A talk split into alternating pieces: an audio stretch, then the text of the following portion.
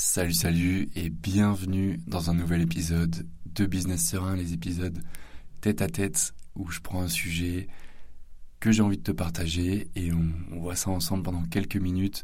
C'est tous les jours du lundi au vendredi. J'avais failli s'appeler la quotidienne mais je me suis dit bah non, forcément il faut un samedi dimanche.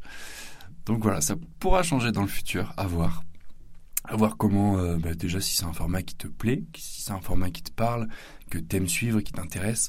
Euh, si c'est le cas, le meilleur moyen de me le faire savoir, c'est de laisser une note au podcast sur ta plateforme d'écoute, à la note de ton choix. Et, euh, et comme ça, ça me permettra de voir si c'est un truc qui match avec, avec ce que t'attends. Aujourd'hui, un sujet qui va toucher au copywriting. Parce que je suis copywriter freelance, jette des entrepreneurs à développer leur CA sans travailler plus, sans travailler dix fois plus, euh, et notamment grâce au copywriting. Le copywriting, qu'est-ce que c'est? Je te fais une, une, petite présentation rapide. C'est tout simplement l'art, et j'ai un peu de mal avec cette formulation, c'est tout simplement le fait d'écrire pour vendre. Voyons ça comme ça. C'est pas un art parce que même si c'est très répandu sur Internet, le fait que ce soit un art, l'art de vendre avec les mots, on peut le retrouver euh, assez facilement partout. C'est loin d'être un art parce que ça demande énormément de recherche, avant tout de recherche sur la personne à qui on va proposer un service ou un produit, et aussi énormément de connaissances en psychologie humaine. Et une fois que tu as tout ça, tu peux faire du bon copywriting. Aujourd'hui, j'ai envie de te partager le meilleur hack de copywriting et je me suis un petit peu coupé l'herbe sous le pied en te faisant euh, cette introduction au copywriting parce que euh, parce que c'est facile finalement quand tu te lances en copywriting si tu es soit en freelance que tu veux proposer tes services soit en tant qu'entrepreneur ou entrepreneuse si tu as un business euh, tu veux que ça fonctionne forcément sinon tu l'aurais pas lancé. Et, euh, et un jour arrive le sujet du copywriting sur la table parce que de l'extérieur c'est quelque chose qui peut être très très avenant très brillant, très pimpant, on se dit ok, juste grâce à des mots, je vais être capable de faire plus de ventes, donc de générer plus d'argent et donc de mieux vivre. Le truc, c'est que comme euh, beaucoup de choses, il n'y a pas de hack en copywriting et c'est vraiment quelque chose que je vois très souvent dans les formations qui sont proposées, dans la manière dont les gens parlent du copywriting aussi, comme si c'était un, outil magique, alors que pas du tout. C'est, euh, ça a été, et je pense que c'est encore le cas aujourd'hui, à l'heure où je te fais cet épisode de podcast, c'est un, c'est un Eldorado, on va dire. C'est le nouvel Eldorado. Depuis 2-3 ans, énormément de personnes se lancent en tant que copywriter parce que c'est quelque chose qui, euh, qui est brillant de l'extérieur. Mais la réalité du terrain, elle est très très différente. C'est-à-dire que quand tu es copywriter, tu dois aller en profondeur dans ce que ressent la personne en face de toi, le marché en face de toi.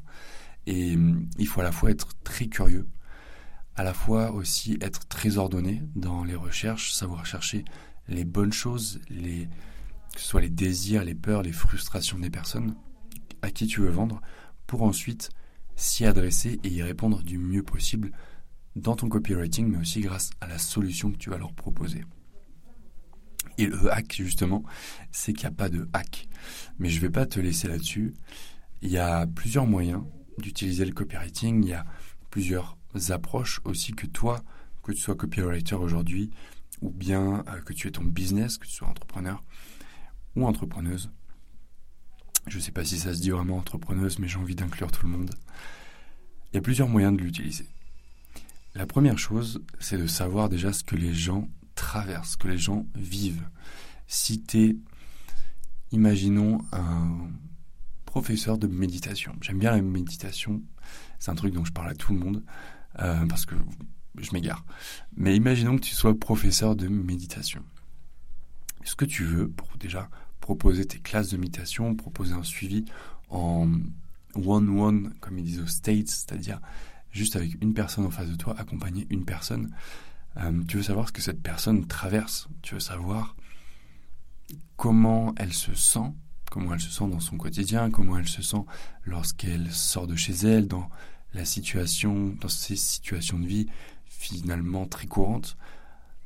Tu veux savoir ce qu'elle traverse, tu veux savoir ce qu'elle vit. Ensuite, tu veux savoir ce qu'elle veut.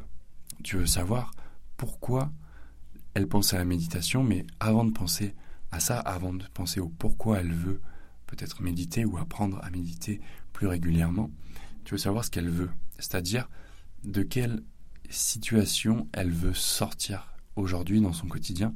Peut-être que quand elle sort de chez elle, elle a la boule au ventre. Elle n'arrive pas à marcher sur le trottoir sans baisser les yeux quand euh, elle croise quelqu'un.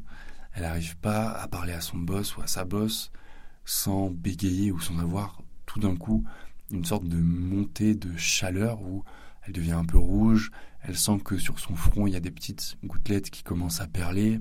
Tu vois, tu veux savoir ces choses-là, ce qu'elle veut, ce qu'elle veut éviter aussi. Et tu veux savoir de quoi elle a peur. Surtout, peut-être que ce que je viens de te parler, ce dont je viens de te parler là à l'instant, c'est encore, c'est dix fois plus amplifié de ce dont elle a peur, tu vois. C'est vraiment quelque chose, peut-être, qui la prend aux tripes, qui lui provoque une boule au ventre et dont elle veut absolument sortir. Dans les peurs, il y a deux peurs que tu veux cerner et que tu veux avoir à l'esprit aussi quand tu utilises le copywriting. D'une part, il y a la peur qui est très communément, dont on parle très communément, très communément admise, c'est la peur de ne pas réussir. On a peur de ne pas réussir, on dit souvent ok, je me suis pas lancé parce que j'avais peur en fait de, de l'échec tout simplement, de passer pour quelqu'un d'incompétent ou de pas suffisamment fort ou forte aux yeux de mes proches. Voilà, il y a cette peur de l'échec qui est réelle, c'est vrai, mais il y a aussi une peur qui est beaucoup moins admise, qui est beaucoup moins courante, dont on parle beaucoup moins, et qui est la peur de réussir. Pourquoi je te parle de la peur de réussir? C'est parce que à mon sens, c'est ce qui se rapproche, disons, le plus d'un hack de copywriting, parce que les gens vont trouver et pensent trouver énormément de, choses dans la peur de l'échec. C'est une justification très commune, mais la peur de réussir, c'est une peur qui est aussi très présente. Parce que la peur de réussir amène beaucoup plus d'inconfort que la peur de l'échec.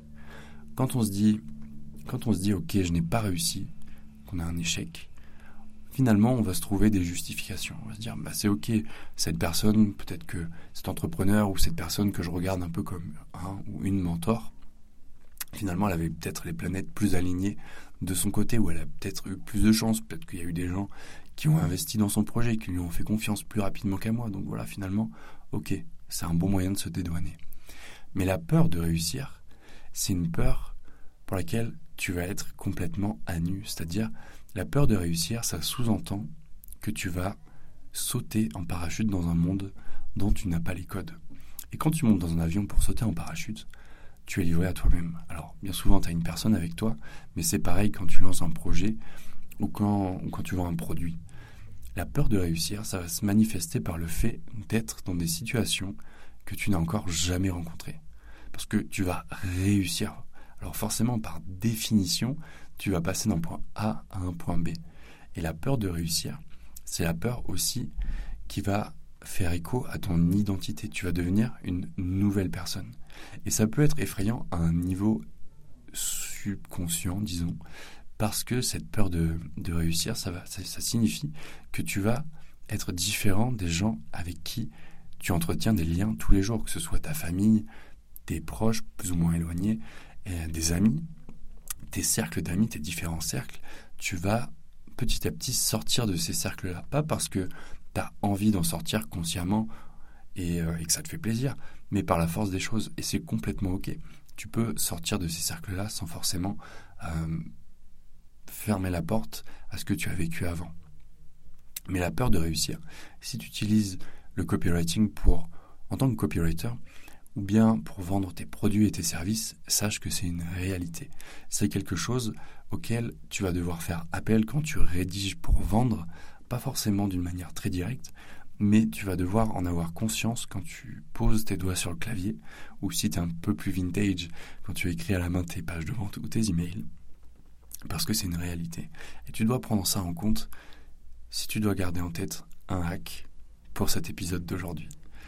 Si cet épisode t'a plu, mais que, en plus des podcasts, tu veux d'autres contenus tu as envie d'avoir un petit peu plus de ce que je propose et que surtout si tu souhaites augmenter ton CA sans travailler dix fois plus ni t'épuiser, sache que chaque vendredi matin, alors j'hésite un petit peu maintenant à dire, avant c'était vendredi matin à 8h, ce que je ne l'ai jamais envoyé à 8h je pense, sache que chaque vendredi matin, j'envoie ma newsletter privée, c'est-à-dire que uniquement les personnes qui sont inscrites peuvent la rejoindre et avoir du contenu. C'est du contenu écrit qui se lit assez facilement à mon sens. Sache que tu peux les recevoir. C'est le premier lien en, description, en description 1, 2, 3 de ce podcast. Et j'ai hâte de te retrouver de l'autre côté. Je te dis à demain pour un nouvel épisode de ce podcast. Et je te souhaite une très belle journée. Ciao ciao.